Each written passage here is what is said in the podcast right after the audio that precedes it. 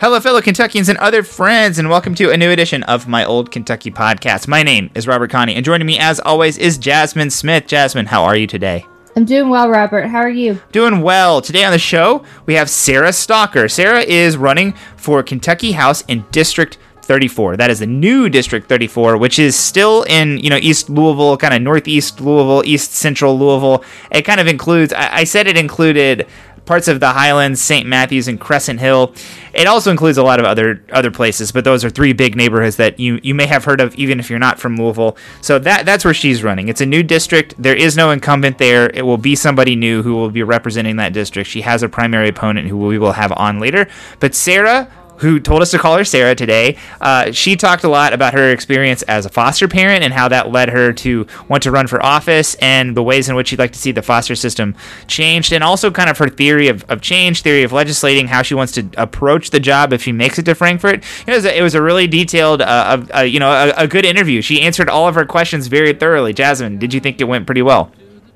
Yeah, I did. Uh, she knows a lot about the foster care system, which I know a lot about from my experience. So I could probably talk to her about that for a really long time. yeah, absolutely. It was a very good discussion. I was I was really glad we had her on. Got her on. Uh, you know, if you live in that district, you know, uh, definitely definitely listen, and then listen again when we have our primary opponent in a couple weeks here to, to help make your decision if you'd like to do that. But yeah, before we get to that interview, we have lots of things to talk about. So we are in the middle of the veto period for the legislature. So first of all, Jasmine's going to talk to us about a few of the bills that got vetoed.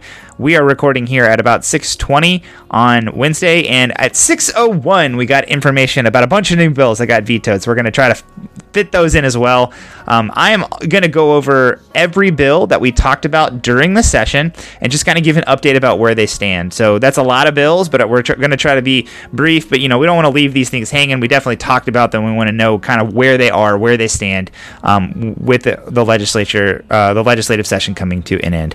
Jasmine is going to talk about the public defenders who won a big uh, decision at the Supreme Court of Kentucky, which was really huge for the folks who are public defenders, uh, being who you know want to have good jobs and want to be able to do their do their work and live their life at the same time. Uh, so to talk a little bit about that, and there are a few quick hits that we want to get to. So, without any further ado, Jasmine, talk to us about vetoes.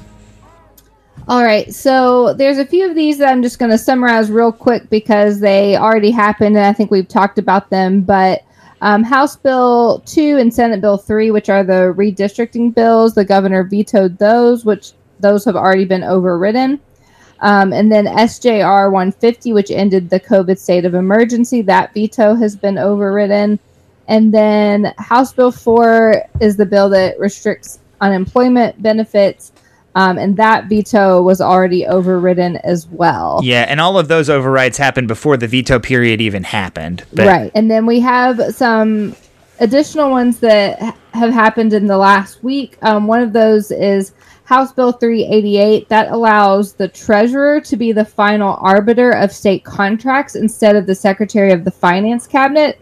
A similar bill was passed but struck down in Franklin Circuit Court last year, um, but it was struck down for not having enough reading. So the ruling was not on the constitutionality of the bill, but this is basically another like separation of powers thing where the legislature is like stripped power from the executive branch and so that's why the governor vetoed that one house bill 35 uh, would cha- 335 would change board appointments to the kentucky law enforcement council and the advisory council for recovery ready communities and this bill would force the governor to choose the appointees from a list that would be submitted by the League of Cities and Association of Counties, plus other groups like the Chamber of Commerce for the Advisory Council, instead of just allowing the governor to choose the appointment. So, this is another bill that uh, limits his power.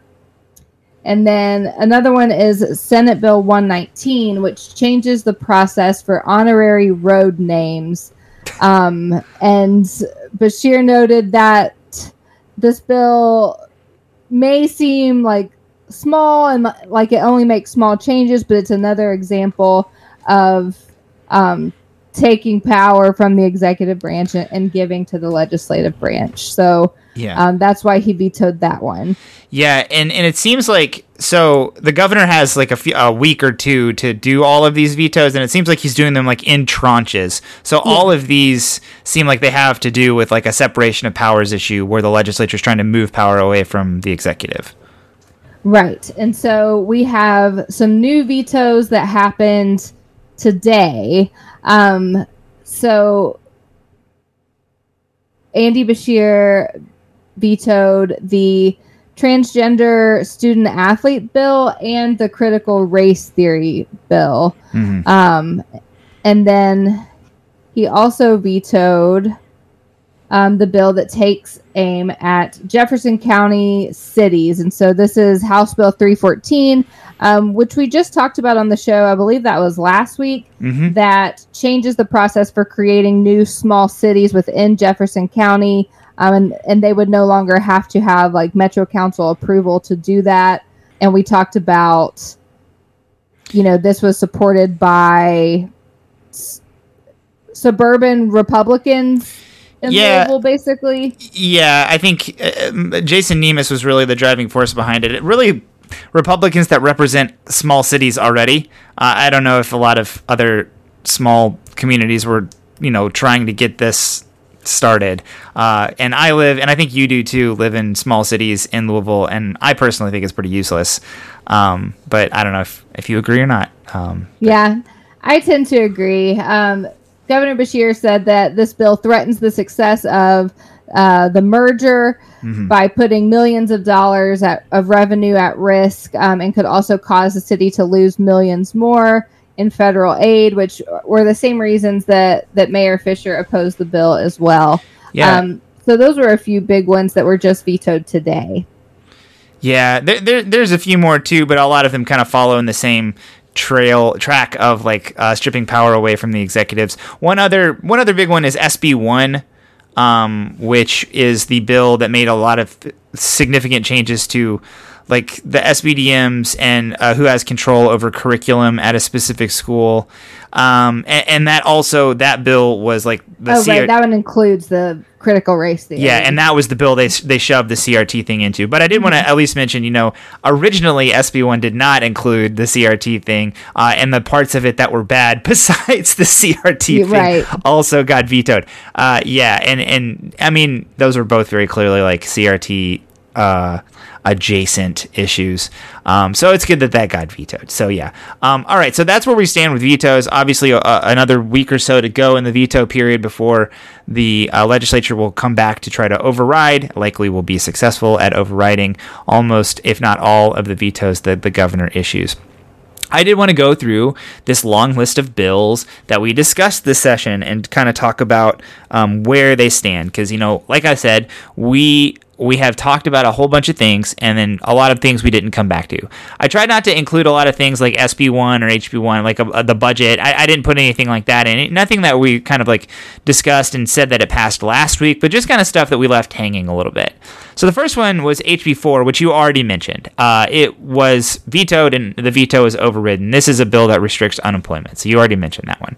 Right. The the veto override was pretty close um, yeah. in the Senate for that bill. Yeah, it was. It was. Uh, and, and, yeah, there were that that was one that Eastern Kentucky Republicans were not a big fan of, uh, but because they have such overwhelming majorities, they were able to get through. Okay, so the next ones I wanted to talk about were HB 51 and HB 28, and those both are like very, very, very liberty esque COVID bills. So HB 51 is a mask mandate ban. Um, and HB 28 is a vaccine mandate ban. These were both passed in the House, but neither one was was passed in the Senate. Um, so, you know, even if they do manage to pass it, which I don't even think they have enough readings to pass, even if they do manage to pass it, the governor can veto them without uh, any, you know, they, there's nothing that the legislature can do. So, uh, given Andy Beshear's strong stance on COVID, if these two, two these two bills do make it past the Senate, I, I expect they would be vetoed. All right, SB and HB 313, those are bail relief restrictions. This was a big topic of conversation related uh, that, that kind of popped up after um, the the sh- uh, Craig Greenberg was shot out, and Jason Nemes has like you know he very much wants to restrict uh, bail organizations. Uh, he managed to get these through the House. uh, but they did not ever get brought up in the Senate. So uh, this one seems dead for this session. Um, related to bail, HB 754, which is something else we talked about, a, constitutional amendment regarding bail, um, which would have allowed judges to not issue bail, to basically just like remand people to, to jail.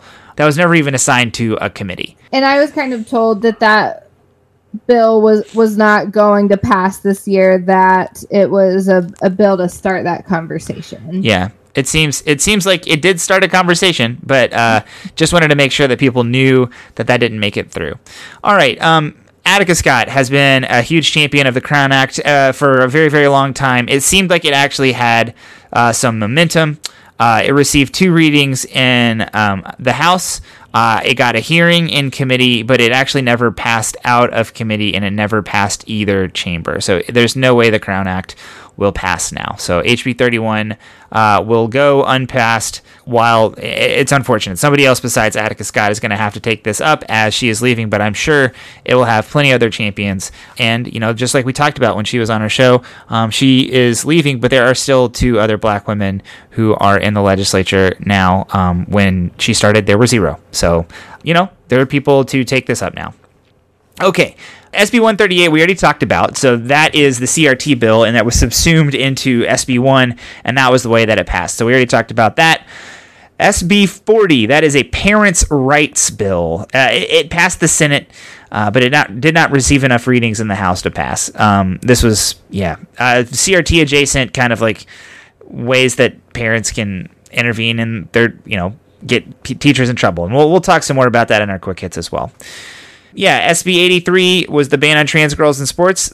Like we just mentioned, it was vetoed today. So that is something that happened with that. Um, that was vetoed. It's likely to be overridden, though HB 63, that is SROs in schools by August. So that is a Kevin Bratcher bill. Um, it is clarifying another bill that um, mandated that there be armed officers in, in schools, but kind of did not uh, have a firm timeline. This is a bill that has a firm timeline. It was delivered to the governor. He may or may not over uh, veto it, but even if he does, the veto will be overridden um, pretty quickly.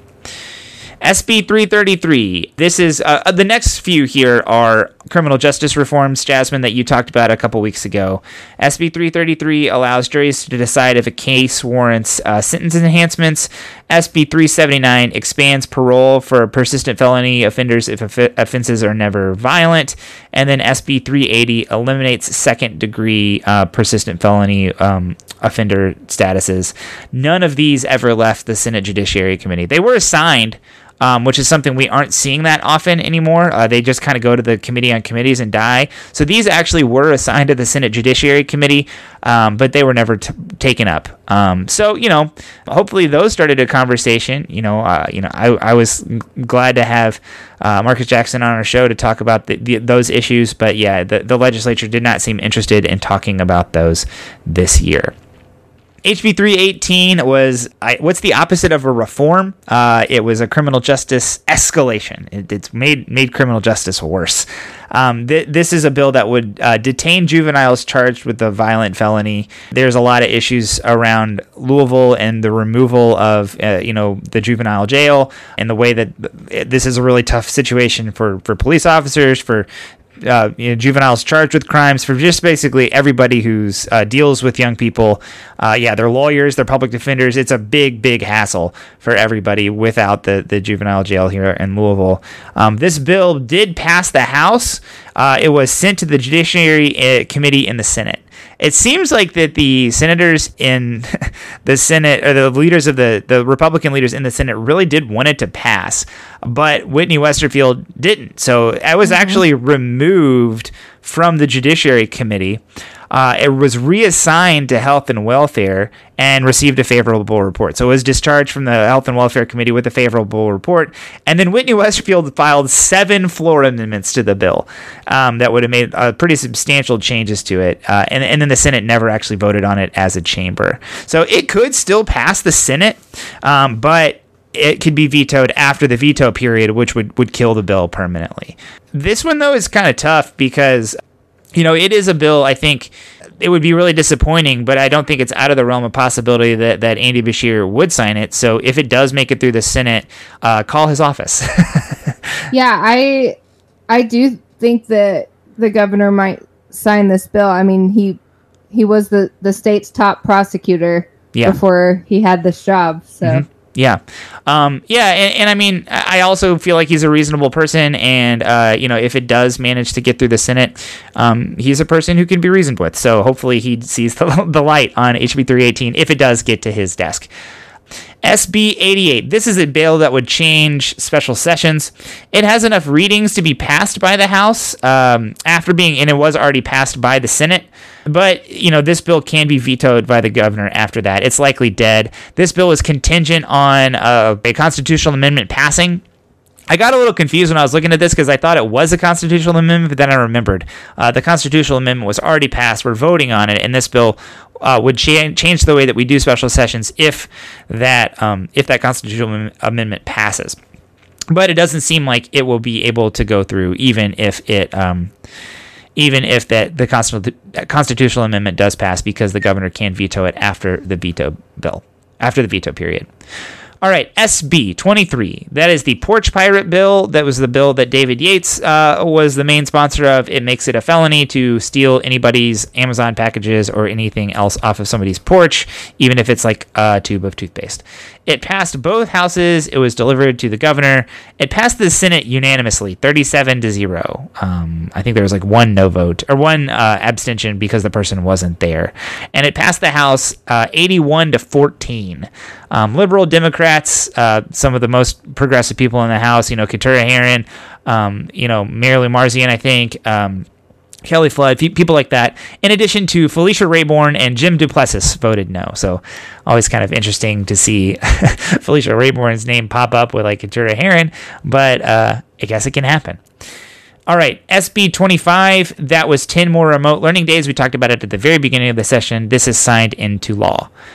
SB 48. This is a recovery of $15 million from Braidy Industries, an investment that the state made into Braidy. This was hotly talked about. It's been we've been talking about it for years. This was something that, you know, I think Republicans said was long overdue when they were doing hearings on it.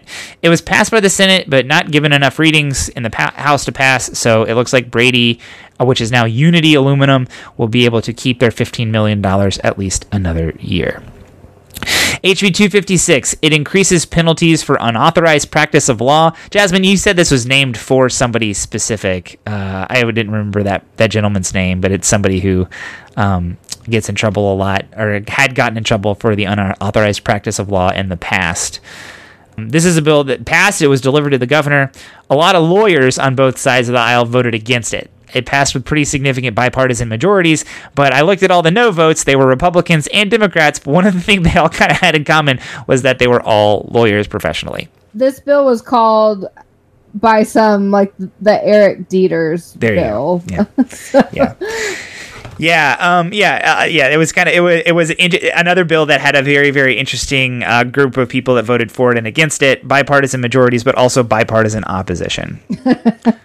Um, HB 44, the last one I wanted to talk about, it is uh, mental health days. It passed the bill, it passed the House and it passed the Senate with an amendment to change the language to say that school boards may include mental health absences. Uh, the original bill in the House had required uh, school districts to include mental health days. So the changes actually have to be accepted by the House. They they probably, if they want it to pass, are going to have to accept those changes uh, unless they refuse them and send it back to the Senate. Um, there's a little gamesmanship going on there. So we'll see what happens. This is absolutely still alive. It probably will pass in some form or fashion. And I think if it does, the governor will almost certainly sign it. So, all right, Jasmine, that's an update on all the bills we talked about this session. It was kind of a lot, but we got through it. Uh, tell us about the public defender's win at the Supreme Court. All right, so in January, we shared in a quick hit that the Louisville Metro Public Defenders had voted overwhelmingly to unionize with the International Brotherhood of Electrical Workers Local 369. And this was really good news. Um, but the truth is that the fight to unionize has been really difficult. Um, and I don't work there anymore. Um, so I can I can share a little bit more about that. But prior to the election, um, an attorney at the office filed a writ at the Supreme Court of the Kentucky at filed a writ at the Supreme Court of Kentucky, which the office management um, attempted to intervene and join that writ. Um, and the writ basically alleged that it's unethical for lawyers um, to unionize, specifically public defenders. And they made a few different arguments. They, one, it, it's an odd thing to go directly to the Supreme Court for something. Um, it has to be kind of like an extraordinary remedy. And so um, the writ argued we're going directly to the Supreme Court because the Supreme Court has exclusive power to regulate attorney conduct, and the circumstances here are so compelling um, that the court needs to do something about it before it happens. We can't let these lawyers unionize. This is compelling, and you need to grant this writ. Um, so the Supreme Court um, created rules that do governor attorney conduct. Um, and so they were arguing you created these rules. They don't address bargaining, but we think it's prohibited because one, lawyers must exercise independent professional judgment. And if some third party is involved, it compromises that. Um, they also said that if a lawyer has other interests like bargaining, um, that it could create a conflict of interest with their clients. Um, and then in the office's motion to like intervene and join the writ, they argued that supervising attorneys have a duty to ensure that like non-supervisor attorneys comply with the ethical rules and if attorneys are part of a bargaining unit supervisors can't carry out their ethical duties um, and obviously, other lawyers are part of a union. Um, the Legal Aid Society of Louisville, in in our own city, um, is part of a union, and so I think these arguments are tough arguments to make. Um, I think, at least from my perspective, all public defenders want is they want to be able to represent their clients better and management at the office is arguing that um, this would create a conflict of interest with clients, but they're just looking for a better work environment to foster better client outcomes. Yeah, yeah. The, the, to Jasmine, to me, these arguments just kind of seem very desperate. Um, very clearly, they lost the election by a lot, um, and they would need the Supreme Court to really do something pretty unprecedented in order to get uh, to get the union decertified.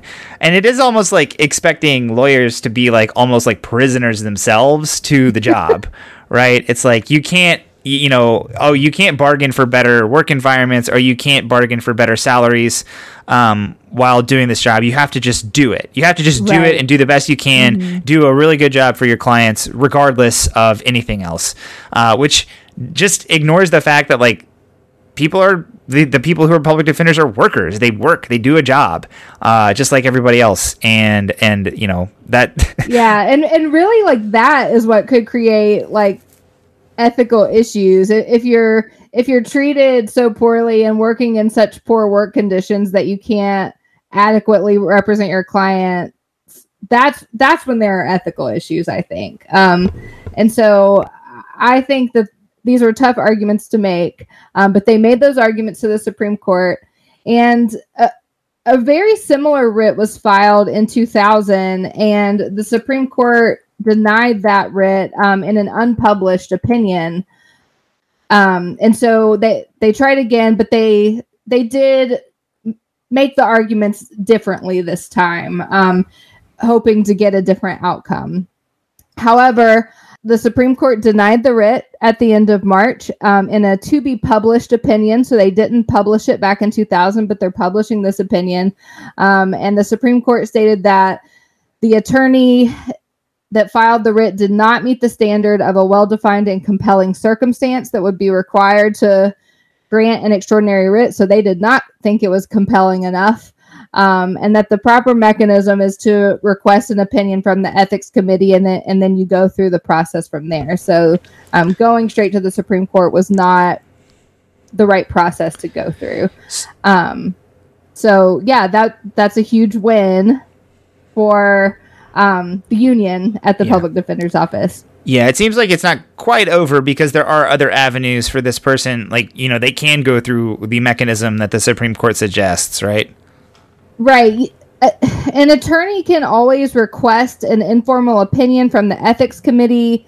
Um, and then if it's a certain kind of issue, then there can be a formal opinion and then that can be appealed. And so there, there is a different process to go through. Um, but management tried to prevent the election from happening at all um, because this writ was pending. But the election was held while it was pending, and and the vote was overwhelming.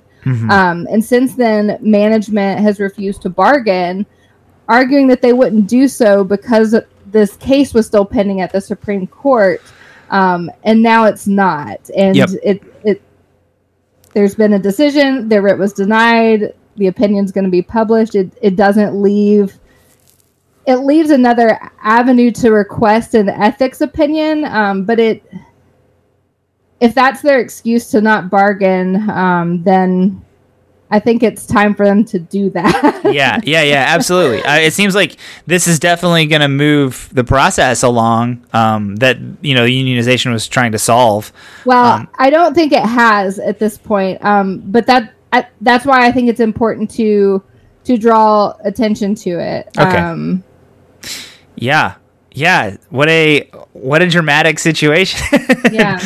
yeah. Uh, well, our thoughts are with all the folks who are still working down at the public defender's office. I know a lot of people listen uh, from down there. So, um, you know, everybody who works there does a really hard job. They work really, really hard, and they deserve to be fairly compensated, and they deserve to have bosses that respect them. So, um, let's hope that the um, process yields that quickly.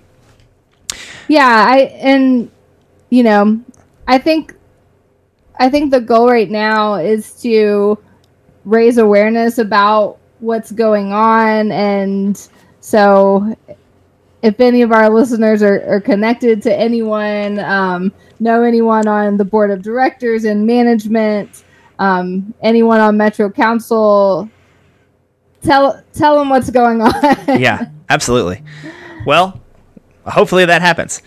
Uh, before we leave, got a couple quick hits. Um, okay, first one, it's kind of sad story of actually very sad story. Uh, Estill County, which if you don't know is is kind of like southeast of Lexington. Uh, you know, it's I guess that's right, southeast. I guess you just kind of take what is that like 60 i don't remember the name of the road. I don't want to get it wrong. Uh, anyways uh, a teacher in estill county has resigned after just like maelstrom around a message he wrote on his classroom's board. Uh, all the message said was you are free to be yourself with me and yourself was written in like a rainbow. Um, you know it was a, very clearly like a you know it's okay uh, to talk about lgbtq issues with me i think is the implication there i don't think anybody's contesting that um, the school board was very clear to say that they did not fire this person. The person resigned, but they did say that some of the content in some of his conversations with students was inappropriate. Um, that's contested. There's a lot of there was a lot of community conversation around this on Facebook. Uh, it was a really kind of very sad and un- upsetting situation for for this man. The Herald Leader has done very good reporting on it, and has also uh, Linda Blackford, who's a columnist for the Cur- or for the Her- Herald Leader, has written a, a really nice column on it. If you're not familiar with this issue, if this is some, something that's on your radar already, I really encourage you to check that out. Um, this is something that's really happening across the country right now in Florida. You know, that's something that's gotten a lot of national attention with their Don't Say Gay bill. Um, there's other major issues going on in, in Texas and other kind of um, strongly Republican states like Kentucky. Um, and and certainly the issues don't need legal justification a lot of time. A lot of times people can be persecuted right out of their job, even without uh, new legislation allowing them to do so. So really unfortunate situation for that gentleman there in Estill County. Hopefully um, he's able to get another job um, and he's able to help students in a different place. Uh, my other quick hit is that Craig Greenberg's campaign released their first ad uh, that centers around the shooting that occurred in his office. It's narrated by Mrs. Greenberg, and it shows pictures in the wall of his office with bullet holes in it, and also shows pictures of Mr. Greenberg's sweater, which he was wearing, which was grazed by a bullet. Um, it's the first time anybody's like really seen images from that day. It really does drive home, I think, how close of a call that that really was. Um, I would say that reaction on social media has been pretty mixed. Uh, I don't necessarily think that's a good barometer of public opinion as a whole, um, but that is something you know we are seeing. Um, you know, uh, I don't I don't really know what people expected to happen if that he wasn't going to talk about this or that th- this wasn't going to be something that that was brought up in the campaign. Um, Jasmine, any thoughts that you have about either of these quick hits? Well, one the story about the Estill County teacher is just terrible. The Herald Leader article kind of like talks about it compares what's going on to the satanic panic. Yeah. Um and the the article is definitely worth reading. And then um, the Craig Greenberg ad, I haven't seen it yet, but hearing what it depicts uh I honestly don't know how I I feel about that. Um, I guess I'll have to to see it. yeah, yeah. I mean, the, the discussion has been pretty hot and heavy about it. Uh, I, you know, I it, it's it's interesting and it's tough. Uh, I mean, what I would say is it's really hard to get like shot at in your campaign office, but then the secondary discussion that happens about like what are we going to do now? How are we going to are we going to talk about this in the campaign? Those conversations yeah. are really hard. They're really fraught, and I'm sure they're I'm sure they're really awkward in in a moment when things are really yeah traumatic. I think what I think what is strange to me about it is obviously it's a conversation that you have to talk about. I'm I'm totally okay with talking about it as part of your campaign, um, but depicting it in an ad when there's a criminal case going on that someone someone's charged with a crime and that case is still pending, um, and then like showing like maybe like potential evidence in it, like that that is kind of off to me, and I I don't really appreciate it. So um, without seeing it, that that those are kind of my initial thoughts. Yeah, um, I I hadn't even really thought about it from that from that direction. Um, I, they don't mention the, the case at all, and they don't really even they never mention the person. It's connected. They try to connect it to like other people who've experienced violence. And and what I another thing I think about like the way that the ad works is like it's very clear that the the incident has been used politically. Like Jason Nemes already tried to like capitalize on Craig Greenberg getting shot at by having you know his bail bills uh, get heard and passed by the House. Um, so it's going to be used by somebody, and you know. I, I, guess you know if you're Craig Greenberg, you have to figure out a way that you're going to talk about it. Um, but yeah, I you know got to watch the ad, I guess, before um, I did see my first Morgan McGarvey TV oh. ad in the past week, though. I have not seen. I have not seen anything yet. Just what's I'll, on there. I like it. You like his ad? Okay, well yeah, there you go. Uh, I'm sure uh, we'll see. You know, in, in TV time is really expensive, and uh, a lot of kind of interesting thoughts now about whether or not it's as effective as it used to be. So I don't know if everybody else is going to be on the air, but I'll be on the lookout for for Morgan's ad. All right. Well, that will do it for this part of the show. Let's get to our interview with Sarah Stalker. Sarah Stalker is a candidate for the Kentucky House in New District 34. So, this new district is in east central Louisville, north of Taylorsville and Bardstown roads, east of Cherokee Parkway, and then all areas south of Brownsboro Road, and then some neighborhoods north of there as well. So, for the past seven years, Sarah has worked for the Center for Nonprofit Excellence, a group that consults with nonprofits in lots of different ways. And this is her first run for public office. So, Sarah Stalker, welcome to my Old Kentucky podcast. Thanks, Jasmine. It's good to be here. Yeah, we're thrilled to have you. So, you are running to join the Kentucky House of Representatives as a Democrat. Uh, right now, the Democratic caucus has 25 members if you win, it will be, you know, really hard to advance any legislation and your abilities to really block any bad legislation will all also be really limited. And this is something we've seen time and time again as this current session ha- has gone on. So, so with that in mind, you know, tell us why you decided to get into this. Why do you want to join the Kentucky House? Yeah, that's a fair question. So I would say it's going to be even harder to advance legislation if I don't win. And here's why because I'm not disconnected from the issues that are obviously not only in District 34, um, things don't stop at imaginary lines. Um, they're in lots of different districts across the entire state. Um, and my background, you know, I worked for the last, uh, for seven years with the Center for Nonprofit Excellence, and now I do private consulting. Um, that in combination with being a foster parent for almost seven years has really you know completely opened my my eyes up um, to so many of the challenges and so many things that are happening within our foster care system and how that actually overlaps obviously with the nonprofit community. And nothing is ever simple or easy. Um, everything always has tentacles when you're right trying to address an issue um, which makes things difficult. But um, you know it's it's it's important. So when people are like, "This is going to be really hard," and I'm like, "Yeah, like get in line. Like what else is you know like there's lots of things that are hard to do, and I'm not um, I don't typically run away from things that are hard. Uh, you know, for for better or for worse, the way that I am wired as a person is that when I see something, hear something, know something, I cannot undo any of those things. And I am not somebody who has ever just sat inside my home and, you know, talked about whatever whatever the topic is at hand and said, "Oh gosh, that's just that's just so frustrating," right? Like, oh, four Democratic women got cut out of their seats here in Louisville. That's so frustrating. I'm so mad, and then like do nothing, right? So I, you know, I was when people, you know, talk to me about their emotions. I'm like, yeah, let's talk about emotions, but then let's talk about like how how mad are you? How sad are like how sad do you think this is? How mad are, you know whatever it is like mad enough to do something about it? Um, and so i've always just been pretty action oriented and it's exhausting some days if i'm being completely honest. There are days where i wish i could just be like i'm going to go back to bed and pull the sheets over my head and let somebody else like try to save the world today. Um, but it's just not the way i'm wired. So when i was asked to run for this i had like five or six days um, to think about it. Um, and you know it, what led me to say yes was i was really frustrated that women were cut out. Um, that seems uh, obviously intentional.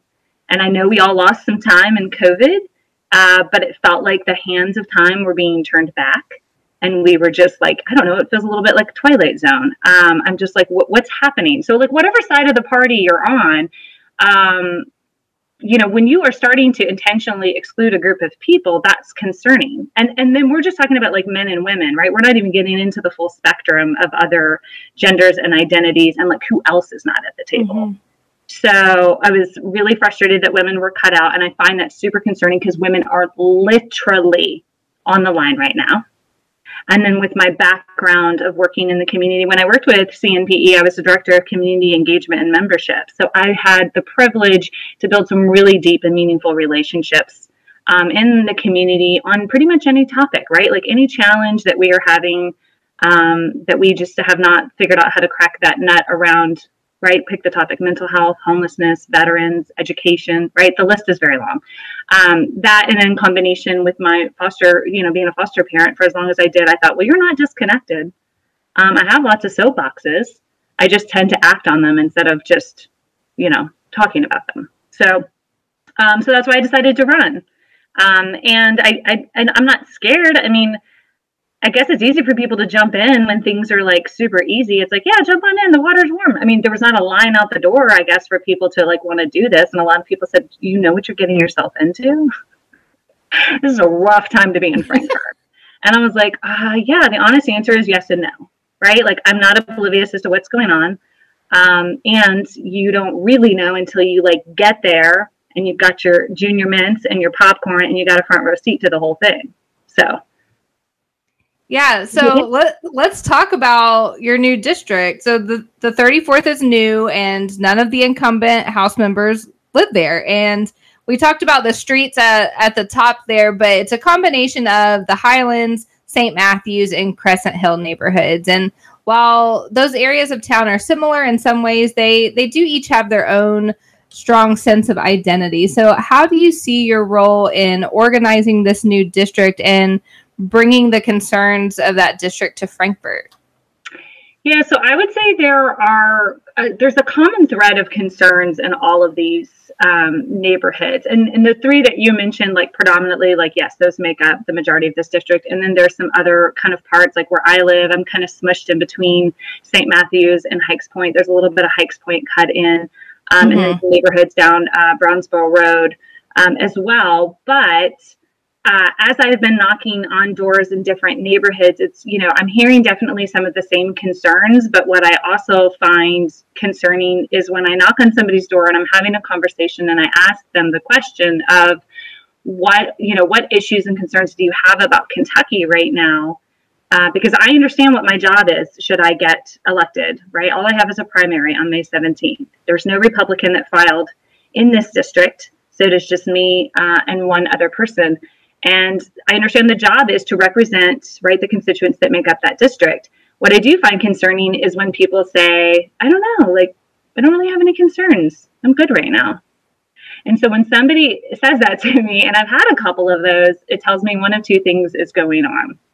You either are not paying attention or you are functioning from a place of, you know, privilege to where you just like nothing is right nothing is on the line for you. Um, and that is concerning um, that is concerning for me. So there's a lot of things that may not affect me personally but i have the wherewithal to understand that like morally like these aren't this isn't helpful for our community. But you know I, I think the key to bringing those to pulling those neighborhoods together is really around communicating and engaging and organizing and i'm really good at doing all three of those things. I saw a lot of people just really disconnected from understanding just like what the role of this of a state representative does. I mean, I kid you not, I knocked on somebody's door and I live in with a little city. And so we have um, like a, a home rule city. And so we have our own mayor and what have you. And this gentleman was, he said, um, well, what would be the difference? Like he did not understand the difference between like why he would contact the mayor of our city versus his metro council person versus me. Mm-hmm. Right. So there's a, that there's a huge disconnect and there's a lack of education. And I, you know, have had a lot of people really be honest with me and say this is really embarrassing right these are people who have college you know um, college educated people where they're like i feel like i need to go back and watch that like you know, how something becomes a bill, right? Whatever that PSA, that the educational thing that we used to watch as kids, um, because they weren't like really quite sure of like what it was I was doing and how that really affected them. So I think there's a huge opportunity to really educate people um, and making sure that they understand where um, everybody within this larger political system plugs in, if that makes sense. Um, so, so the goal would just be to communicate, engage, and organize um, those folks. And I think that really starts with your precinct mm-hmm. committee, men, and youth. So every precinct should have those three individuals in place. I just became um, the precinct committee woman. I believe that was like last summer. Nobody ran against me. I mean, again, nobody's like getting in line for this. My grandmother was a precinct captain. I think they used to, they changed the terminology. And both my parents grew up in the Highlands and uh, by single single mothers. And she, I mean, her house was a polling location for God's sakes. I mean, it was like if that takes you back to like how long ago this was, where people would go to show up in her garage in the summertime or her basement in the wintertime. But we don't have people in all of these roles. And then getting those people in those roles is really not only is it critical, but then making sure that they're organized and that they're communicating with the voters in their neighborhood and like bringing people along into this process. Those people are really key for building community from a political standpoint, I think. Yeah, that's absolutely right. And, and I think that one of the interesting things about this district is that uh, it hasn't really been put together in any kind of meaningful way. It's been kind of all, all, all of the places that make up the 34th now are kind of like what were the outlying areas in other districts before. And now that they're all together, I think there is a chance to really improve the organization in some of these really important parts of town. So it's good to hear that you're willing to take that on. Um, but we did want to talk a little bit about what you would do, like once you get to Frankfort, if you if you win your election. Uh, and you've already mentioned a few times uh, that you've been a foster parent in the past, and that's an inspiration and one of the reasons why you decided to run. Um, and you know that the process of becoming a foster parent does very very heavily involve the state government. Um, and I'm just curious, you know, is there anything from your experience in the foster system um, that that you would want to improve, that you would want to champion, that you would want to, you know, bring to the other legislators and see if they would be willing uh, to look at or change or or approach in a different way? So the answer is yes and yes. And that's like a whole nother podcast like episode. I mean when you get into foster care there's so much to unpack there. So i'll try to hit just some kind of highlights um, so that we can get on to other questions that you may have so our family began we opened our home in 2015 and my biological children at the time were 7 and 11 and doing that completely changed who I was, you know, it changed us each as individuals, but it also changed us as a family.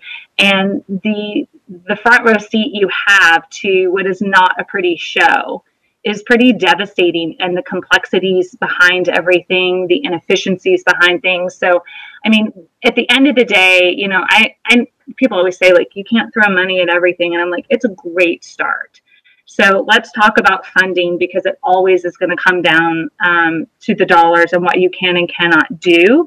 Um, so we have to be able to fund um, our social services at a more adequate. I mean, it's just it's abysmal. And I know there that the social workers were given a small raise, and while I think it, it, it's an improvement, I don't think it's like let's not um, blow the horns and and toss confetti. Like there was no like real win here. I'm like great. So like maybe are they not now eligible for b- food benefits right? We have so many of our social workers who are eligible for state assistance services such as food.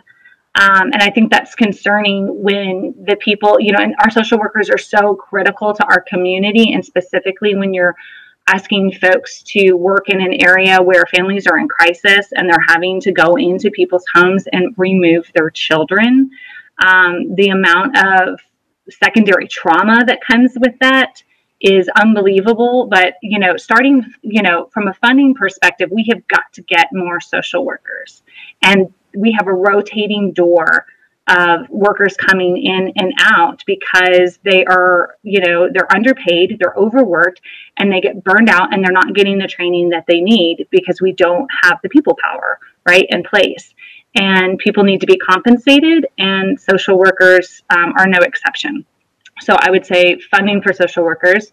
Um, just our system in you know in general it's a really antiquated system that you know you would think being in 2020 that there are so many things that you could set up from an efficiency standpoint of doing things online but i would still have social workers come and just like the physical pieces of paper that i would have to sign you know and things that you would go through. I'm like how have we not built an infrastructure online where you i mean think about all the things you can do online now and the fact that we um, are really lagging behind makes um, it creates it creates a lot of lag in between trying to get like a family approved once they start that journey. Um, I've seen families just be sitting on hold for months. Sometimes they know why, sometimes they don't. Sometimes it's because they're waiting on, you know, a home inspection. So they've turned in all their paperwork, but they're waiting on a physical person who can come and make sure that their house is safe so that they can open that home um, officially and start accepting placements of kids.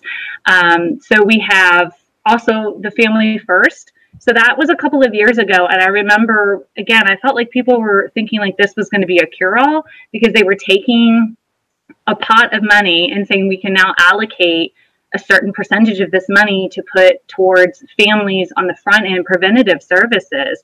Which I was like, that's great, but if if we have a pot of pennies and there's a hundred pennies in the pot, and you're saying we can use 25 of those pennies now to go to you know preventative services so that we can help families before their kids get to the point where they have to come in care. Um, while that's great that's not more pennies. Like we don't have enough pennies in the pot to begin with to to help the kids once they're in care. Um, so just taking more away and just reallocating them isn't really helping. Like we need a whole nother pot and it needs to not be pennies, right? We need a whole other pot of some some better uh, some better coins, some quarters in there. Um, so you know, there are so many kids that there there have been kids in my home where I have you know sat down at the end of the day and said, I don't think this kid ever needed to be in care, right? Because we for for whatever reasons, uh, for poverty, for example, you know, I had a kid in my home during it was during the pandemic Um, she was there for a full year and left in June of that first year of the pandemic. And I was concerned about her going home only because, um, because you know everything was shutting down, and her mom was was a a waitress, and and the restaurant had closed. And I thought this was a family that was already struggling with poverty. Um, not because she was not a good mom; she was doing the best she could as a single mom raising her kid um, but she was struggling with poverty and also her child was being bullied and she tried to get her moved to a different school and and that didn't happen. And so she pulled her kid from school and thought she would be able to homeschool her and well unfortunately that really wasn't a reality. So you know then that becomes like educational neglect or truancy right? Because she stopped showing up. So it's like there's so many ways where we can intervene and help kids before they come into a system that I think oftentimes like once you get some winners like in there sometimes where kids have some good experiences and good outcomes but we do so much additional trauma to kids after they are brought into the system. And one day I just looked at my husband in the kitchen we were talking and I said I get why sometimes kids come into care right? Like why you get removed from your home. But then it's like but then what happens when you were brought into a system that is failing who removes them from the state? I don't know, you know, like I don't know, like who's overseeing that, but that's a problem and we are in crisis. Um, so I'll stop right there. And because I mean, there's so many more things that we, you know, that I would say, like we shouldn't allow, we shouldn't be contracting with any private agency that will not allow LGBTQ families. That's, that is deeply concerning. And I'll just say, you know, we're messed up um, I worry about the kids who are part of our LGBTQ community. So, like, if you aren't allowing the adults to become foster parents, what happens when the LGBTQ kids hit your agency? Like, how are they being received and cared for and um, recognized for their authentic self? That's deeply disturbing. You know, we we ended up fitting into a very small um, group of people here in you know, we took kiddos that nobody was lining up to take. You're talking about kids that are teenagers. And, and I will say this six is the new 16.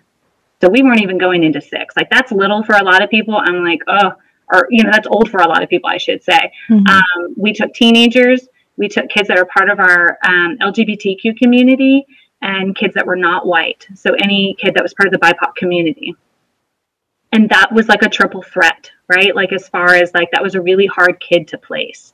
And um, i'm con- deeply concerned about kids that are in our lgbtq community and their sense of self and belonging.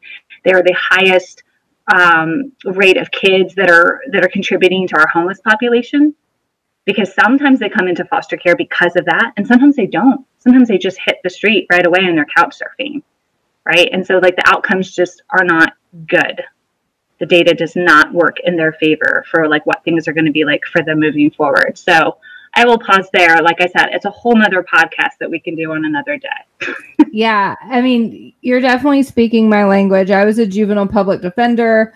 Um, so I represented kids charged with crimes, but also kids charged with status offenses like truancy. And I really appreciate you talking about kids that don't need to be in care um, because that's something that I, I think a lot of people don't realize that not all the kids in, in foster care um, they don't need to be there and if we were taking care of them in other ways then they wouldn't be in that situation um, you're going to put the money someplace though right yeah. jasmine i'm like why would you put a kid with me you know when you could be putting that money like the redirection of money and where mm-hmm. it needs to be going you know the, the goal within fostering is always reunification. And some people don't get that. And will come into this for the not the right reasons is what yeah. i would say or for what my reasons are. But the goal is always reunification this is not an adoption mill for babies. Mm-hmm. this is, you know, your your goal is to be a safe space for kids to land when those families are in crisis. And it is generally always in the best interest for that child to return home. Not always. Sometimes there's some really severe situations, and the safety of those children is always first.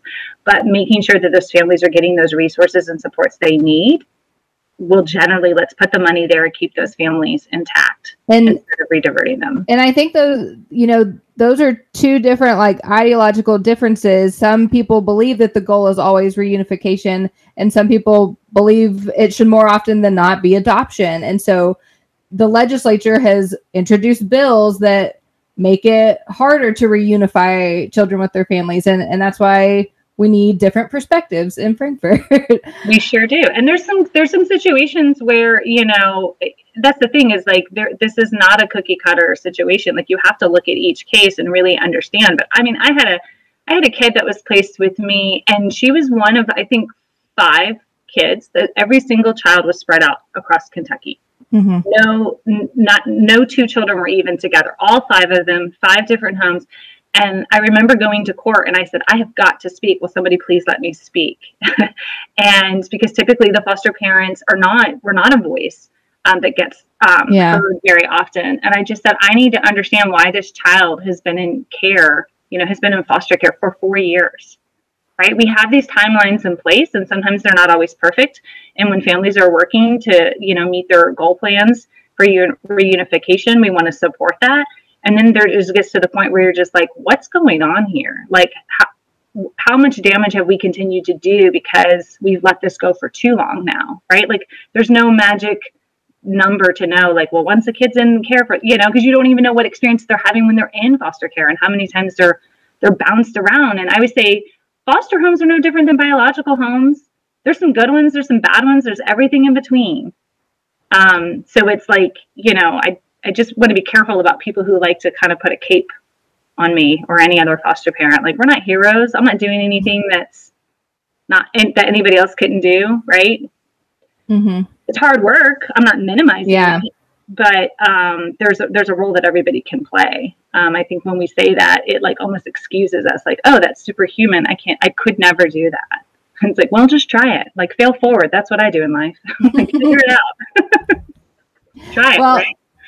We do want to talk to you about um, some other issues too. So we're in the midst of the veto period uh, for the legislature, and there were a lot of bad bills passed and some good ones that made it through the legislative process this year. So, uh, just tell us your thoughts on some of the bills that passed so far. Are there any that you particularly liked or disliked? Yeah, so um, I'll name a few of those. So, um, speaking about child um, welfare, so that was Senate Bill 8, so Julie Raque Adams, um, as far as like bolstering the child welfare system. Um, I thought that was helpful. I think the Senate Bill uh, 102, Max Wise, um, that was helpful as far as like uh, was the yearly census of Kentucky school-based uh, mental health professionals and um, the student ratio, like just making sure because mental health is a huge platform for me and a concern um, and something that I've, of course, that that connects with foster care as well. Um, so, you know, I never think we're doing enough when it comes to mental health. Is is what it comes at the end of the day. Um, we've got to we've got to balance our ratios better for kids in schools. Um, I think what's currently pending, which is H, HB 83. So that was ensuring the continuation of an unemployment benefits for victims of domestic violence and abuse. I thought that was super helpful. I literally had a friend who was trying to leave an abusive relationship, and I was stashing money away from her, like any little bit of money that she could save, um, just to you know to ensure that she could get out safely. And you know, so having having a bill like that is huge for people in those types of relationships um, so that they can safely get out and not feel tied right because so many people are tied financially to an individual when it comes to um, a domestic abuse situation uh, let's see the House Bill 174 extending the Medicaid eligibility for new mothers, so that postpartum care, that's huge. Like, yeah, that I think they took that out to a year. And so that's super helpful to help support mothers who are on Medicaid and making sure that they're getting what they need for their for their own health and for the health of that child up to a year, that postpartum care. Um, and then the let's see. I think that's it as far as I tried to make some notes. As far as things that I was not excited about, um, I did not. Um, I did not feel good, obviously, about the uh, House Bill 3, which was the anti abortion bill after 15 weeks. So when I talk about women are on the line right now, we are literally on the line. Our rights, our bodies. Um, you know, it's it's devastating that, to see how many people just completely ignored what Senator Karen Berg had to say. And her response was amazing. And I know it's gone viral, and I've helped to share it out a little bit to the world as well. So, um, House Bill 4, which was reducing unemployment benefits, um, didn't feel good about that at all. As somebody who's been on unemployment, um, who's had a spouse on unemployment, we are still in a pandemic um, that's not helpful for t- for people. Um, and I think that was like in the same breath they were also saying like, yeah, but we're not going to ask people to pay taxes who um, people who own private planes, right? So it's like right, right, right. This makes a lot of sense. Don't tax the people who can afford it, and then like just continue pushing you know pressure on people who are already working from a deficit because they've lost a job.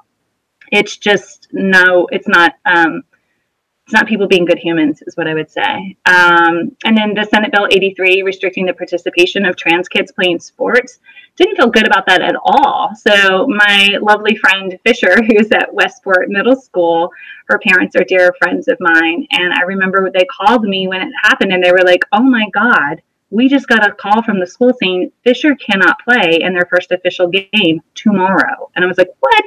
I was like, all right, let's call ACLU. Let's call the fairness committee. You know, like it was just like jumping into action. And my friend Brian goes, oh my God, you're like a, like a, a human life action figure, just like jumping into, you know, to help out. And I'm like, well, this is what you have to do, right? Like this is, mm-hmm. this is horrible and this is discriminating and this is a child.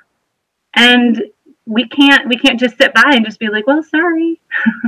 Sorry you can't play because people don't you know can't handle you being your authentic self because they don't understand that. Um, so yes there's that. There's the charter school the hb um, 9 and then there's the senate bill 138 around the crt i mean just there's so many bad things right now that are just the list is too long. So. Yeah, the, those are a lot of a lot of the ones that we've been talking about on the show um, the last couple months. And in addition to all the bills that passed this year, you know, a lot of the Democratic priorities like legalized medical marijuana, sports betting, um, different criminal justice reforms, th- those never saw the light of day or, or didn't make it across the finish line. Um, mm-hmm. So, do you see yourself being a champion for um, any of those major Democratic priorities if you make it to Frankfort?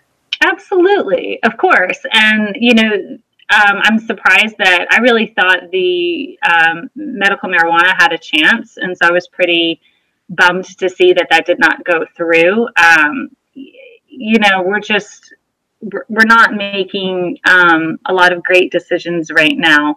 Um, what I find really distur- concerning um, and that needs to be kind of pulled to people's attention is that you know i don't feel like the folks that are in Frankfort right now like they're not listening to their constituents right? Like this was something that i think most people were in favor of and yet it still didn't pass. So it's like again like understand your role when you get there. Like if i get there it's not the sarah stalker show right? Like i have my soapboxes i have my concerns.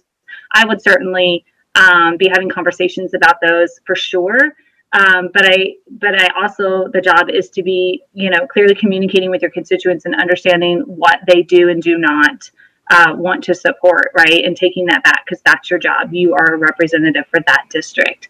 Um, and I'm super concerned about, you know, anything to deal with criminal, you know, reform. I mean, and then the marijuana, right? Like that just gets in hand in hand with that as far as legalizing that, even if it's for, you know, uh, recreational purposes. Like how many people have been put in prison for like very low level offenses or, you know, so we like, can we just decriminalize that? And like that would help to get a lot of people out of our system that are literally just sitting there for, for no good reason. Like these aren't good reasons.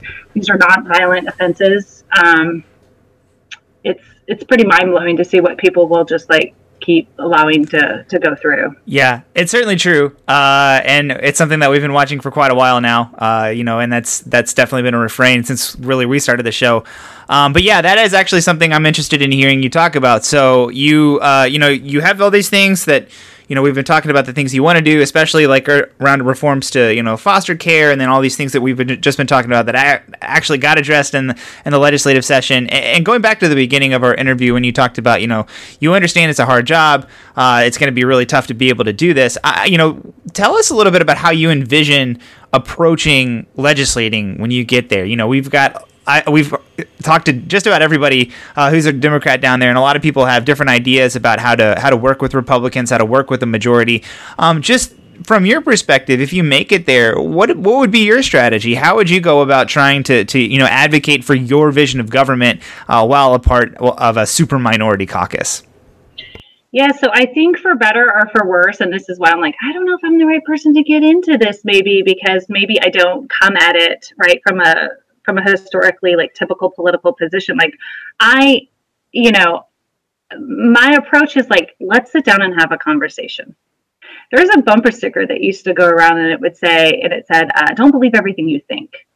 Right. So, like, let's just stop and, right, like, reflect on that. Like, why do you feel that way? So, I think it's about having, it's about, you know, it's about listening to people um, so many times people are not like really listening they're just waiting for their turn to talk. I really want to understand where people are coming from like why you know what whatever the topic is that, that's at hand like tell me why you feel that way. What has informed you um, to feel that way about the, this particular topic. And then let me tell you where I might have some, you know, some differing uh, opinions and approaches for, for whether it's something I've experienced firsthand or something that I've just had proximity and closeness to. And when I don't have those two things, I think it's critical to bring those people to the table that do. So, you know, if we're talking about food insecurities or homelessness or whatever the topic is, if you have not experienced those, then it is your due diligence to go and find the people, right? Whether that's talking to Coalition for the Homeless, right, or Dare to Care, or right, like talk to who are the who are the experts in the community, whether it's the organizations doing the work or the individuals who have actually been affected by these issues, and they are the experts. Bring them to the table. They will tell you what the problem is. They will tell you um, you know how exhausting it is um, all the red tape that you know that exists and if you if you genuinely want to help people you're willing to sit down and have those conversations. But i think all too often those processes are put in place um, purposely right? To make things harder for people and to um, you know when you keep people in poverty um, there's a lot of control there. Um, you keep people poor and uneducated and that's not helpful. And i'm not interested in perpetuating that type of um, place to you know like I, am not interested from functioning from that type of place. Um, it's not it's not been helpful for kentuckians. And i think um, the more people are starting to pay attention that they are starting to see that a lot of these things and people that they're electing into office and things that they're voting for are working against their own best interest. Um, so listen you know so listening and advocating i really just want to have conversations with people um, and really build really build authentic relationships. So, you know, maybe maybe people think that's completely naive. That's fine. Like everybody's entitled to their opinion. To be like, "Oh my gosh, you're going to you think you're going to actually sit down and talk to a Republican?" Like, "No, I think I'm going to sit down and I'm going to talk to somebody who happens to identify themselves as a Republican just like I happen to identify myself as a Democrat." But at the end of the day, hopefully, there's a sense of humanity there that we can share and and and we can get to a good place um, and just you know you don't have a relationship with people you don't they don't trust you you can't do anything. So if you're not there building relationships then like you might as well just go home. Like nothing's going to happen. Um, but when people you know when you can build those relationships and it's done from an authentic place i think people are much more willing to sit down and have a conversation and figure out how can we get to a good place. Well, before we let you go, how can people get involved with your campaign? So I would tell people to just go to the website. So it's Sarah4KY, S A R A H F O R K Y.com. Um, there are some social media handles there, so um, no need to give all of those out, but would love to hear from people, would love to know what's keeping them up at night. If they're interested in getting involved, um, would love that um, you can you can there's a couple of different ways you can reach out and contact um, to let us know what you're interested in or if you just want to learn a little bit more about me and um, you know in my priorities and my concerns the website would probably be a great place to start. And then i would say reach out because i'm really good at getting back to people and i'd love to hear from you. Absolutely. All right. Well sarah Stalker thank you so much for joining us today. We really appreciate it. Yeah thanks for having me. I appreciate the opportunity. Jasmine, how can people get a hold of us? They can find us on Twitter and Instagram at my old KY pod. They can like our Facebook page and listen to our show on the podcast app of their choice. We also have a newsletter. You can subscribe to it at tinyletter.com slash my old Kentucky newsletter. And we have a Patreon page where you can support what we are doing for as little as a dollar a month. you can do that at patreon.com slash my old Kentucky podcast. And last but not least, we are part of the Demcast network. All right, everybody. Thank you for listening, and we will see you next week.